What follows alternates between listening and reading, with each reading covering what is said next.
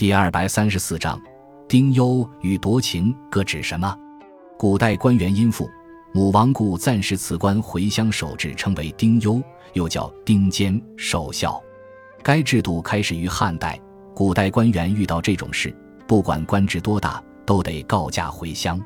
但一个官员一旦辞官回乡，不但没有俸禄，更关键的是三年之后再回到朝廷，官场的变动也已经很大。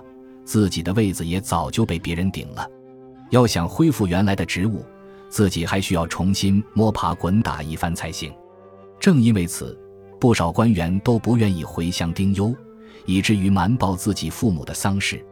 但这种情况一旦被发现，则惩罚十分严重。比如后唐明宗时的孟毅，因瞒报母亲丧事，最后被赐自尽。因丁忧的时间长达三年。这必然经常会给朝廷的行政带来中断，尤其是身居要职者的丁忧。而夺情便是古代政府针对这个问题所制定的制度。古代官员遇到需要丁忧的情况，如果朝廷因为特殊情况，比如政治或军事方面的需要而要求官员不得回乡丁忧，而必须留在朝廷，或者官员已经回乡丁忧但期限未满，朝廷提前强令召回其出仕。这两种情况都叫做夺情。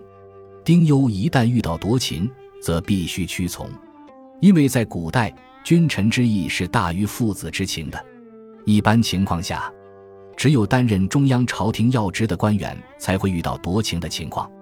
另外，也有官员因不愿离职而自谋夺情的，比如明万历年间的内阁首辅张居正，在接到父亲讣告时，正在推行改革。